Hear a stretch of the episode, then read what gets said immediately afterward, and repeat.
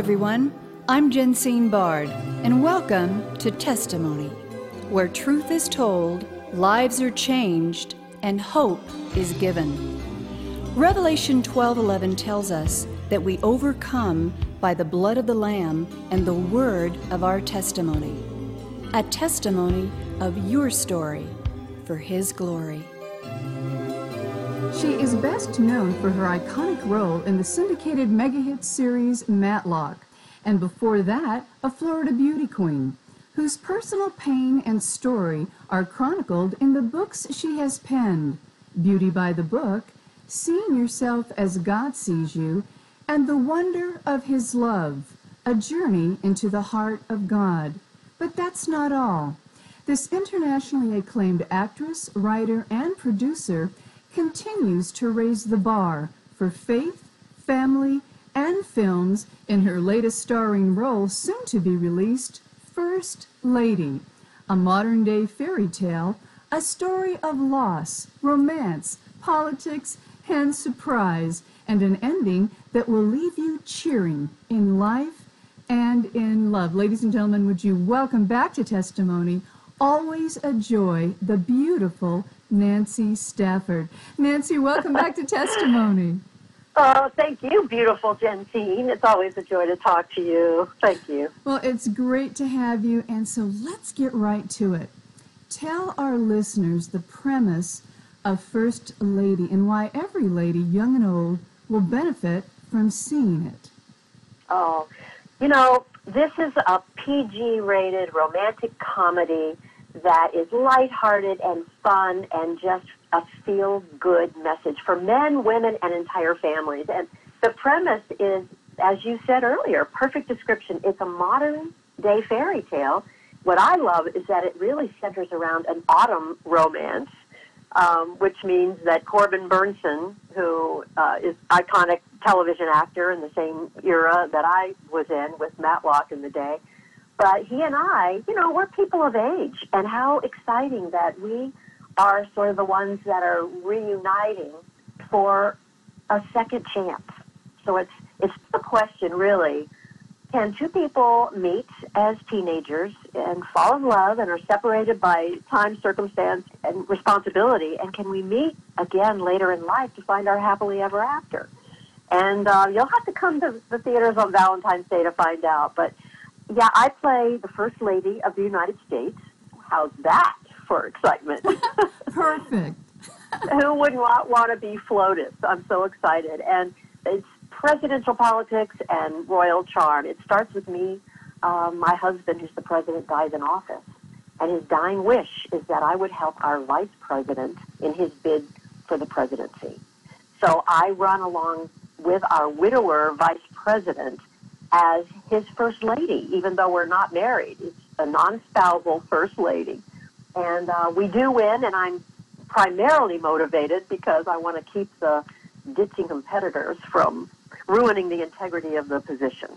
So lots of twists, lots of turns, lots of excitement, and then the prince of my youth, who's literally now a king, comes back into my life and kind of gives me a proposal that is far more exciting than I could have imagined. Ladies and gentlemen, you're listening to actress Nancy Stafford. Her latest, soon to be released, First Lady, a modern day fairy tale. Nancy, you alluded to the stellar cast that is part of mm. First Lady, including Corbin Bernsen, Stacey Dash, Alveda King, and others, in a political backdrop that is really, quote, not political. Can you explain? yes, it was very intentional. Nina May, who is a wonderful writer, producer, director, wrote this script intentionally set in the world of presidential politics, but is absolutely not political at all. Because really, we're living in such a heightened time emotionally, aren't we? Especially this year. And so she wanted to write a movie that would give us all just a chance to put away our differences. No matter what we believe, you can't tell any character's political party. It's just not even evident. And let's just get away and forget all of that and laugh. It's good for the soul. We need to come together across the aisle, hold hands, and just um, enjoy ourselves for 90 minutes in a theater and just laugh. So it's set in the world of politics, which is an interesting premise and an exciting world, but it's totally not about politics. Well, speaking of Nina May, uh, as you alluded to, she is an award winning writer, producer, and Uh-huh. director with an amazing story all on her own. And I look forward to bringing her voice to testimony in a future broadcast. That being said, question for you, Nancy. What do you think it means to be a quote Renaissance woman in a hashtag Me Too and perhaps hashtag Me First generation? And does First Lady achieve that distinction? Your thoughts? Oh boy, that's what a wonderful and insightful question, Jensine.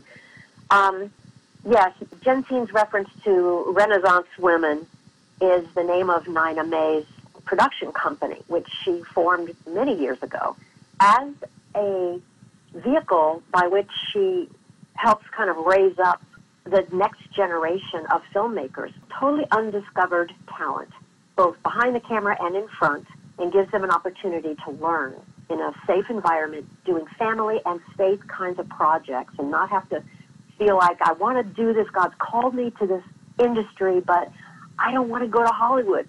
The realization is that, as you know, you interview so many wonderful people doing film and television projects that are not in the Hollywood system, yet making incredible impact in our culture. So, Renaissance women, in my view, why, why I love Nina May, I feel like she and I are both Renaissance women.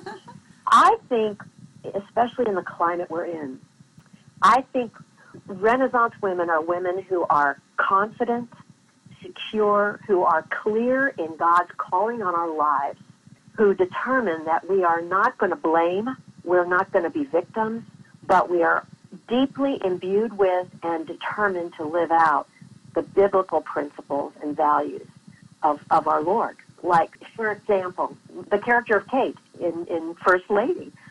I think she has such tremendous attributes.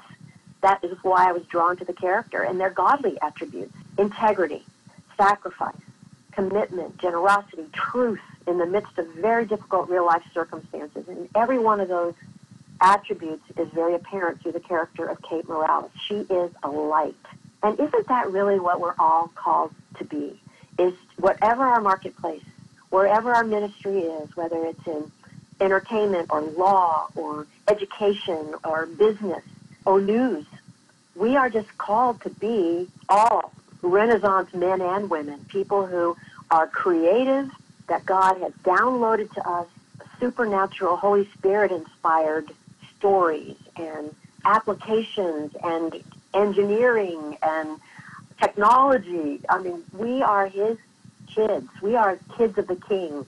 And so He's given us ways to express ourselves through the power of His Holy Spirit in ways that are going to benefit this earth and establish His kingdom on earth. And it's such a privilege. So all of us, men and women, we're all Renaissance folks. Amen and amen. Nancy Stafford, well said. Next question. The beginning of the movie deals with sudden loss and a promise made that you briefly talked about that would be difficult to keep. Why is that an important message for those of us listening today? Wow. That's really good. Boy, you know, I love interviewing with you. You are, you are so thoughtful. Um, well, the, the promise made that, that Jensine's referring to is my husband, the president, dies suddenly, but he makes me promise on his deathbed that I will help the vice president. And I think part of why it's difficult for many of us to fulfill promises, at least makes us have to think twice about are we going to self serve or are we going to self sacrifice? And in this instance, Kate decides to do what she has promised her husband to do. She doesn't want to be First Lady anymore. That her heart is broken. She it was a wonderful thing. She loved it, but now she it's a job. And she really doesn't want to do it. However, she fulfills her husband's desire to promise to better the country. And I think part of it is we so often want to fulfill our own um, desires, but forget that we have a calling and we have a destiny that sometimes isn't really necessarily what we want to do initially. You know, I, I love how sometimes people will say, "Oh, you know, God puts uh, all the desires in our heart, and if, if you don't, if, if you want to do it, then that's totally God." Well, sometimes He puts desires in our heart that He has to nurture and water for a very long time before He gets us on board. I know that's happened in my life. So I think as believers, that's one of the benefits we have as being kingdom people is that we choose to do the right thing, not just to do the easy and expedient thing. And we live in a world that doesn't really always believe that. You know, the world wants to do whatever's going to make you feel good at the moment and just do that thing and don't ever have to grow, don't ever have to sacrifice, don't ever put yourself aside. Um, just do what you want. But God's values, as you know and talk about frequently, His values are so much higher and so much different than the world's. That's what I love about this movie. Though it's a comedy and it's fun, it has very poignant moments and some very enlightening and important themes, such as self-sacrifice and destiny and call and hope for second chances. Amen and amen. Well, in our remaining moments, beautifully explained, Nancy Stafford, what most do you want viewers to take away from First Lady, and what's been your greatest takeaway? Oh, wow. I really think it's the it's the message of hope. I really do believe that um, sometimes we think that all is lost. You know, Kate has lost her husband, and she thinks her life is over, and there's nothing more for her. And how many of us have felt that at times, whether it's an illness that we're battling or the loss of a loved one or death of a dream or anything that has caused us to lose hope and hopeless. But this movie, I think, will just fill audiences with hope for second chances. And that's what I want people to come away with. God is a God of second chances. He gives each of us a second chance. No matter how we stumbled, no matter how we failed, we always can come back to him in repentance and he draws us back to him with loving kindness and tender mercy. And that is exactly what happens in this story is that there's redemption, there's hope, and there's second chances. Ladies and gentlemen, you have been listening to internationally acclaimed actress, author, speaker, writer, and producer Nancy Stafford, whose soon to be released First Lady, a modern day fairy tale, is a must see. You can learn more about Nancy's work, ministry, and mission by visiting nancystafford.com and get inspired, get hope, and yes, get your tickets too at firstladymovie.com. A Valentine's Day treat you won't soon forget. Nancy, thank you for taking precious time to share your latest must see first lady. It's a story that inspires us all to never give up on life, on love, and the hope for more. And when you think one dream has ended, it really has just begun, and beautifully so. We thank you, God bless you, and much success as you continue, Nancy Stafford, to be a role model in life and in Christ. Bless you, Jensine. Thank you for all you do. Testimony is a global broadcast made possible by the generous contributions of our valued partners at Jensine Bard Ministries and you, our listening audience.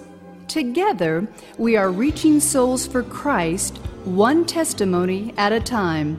If you would like information on how you can support this broadcast with your tax deductible gift, please visit us at jensinebard.com. That's one word, J E N S I N E B A R D.com.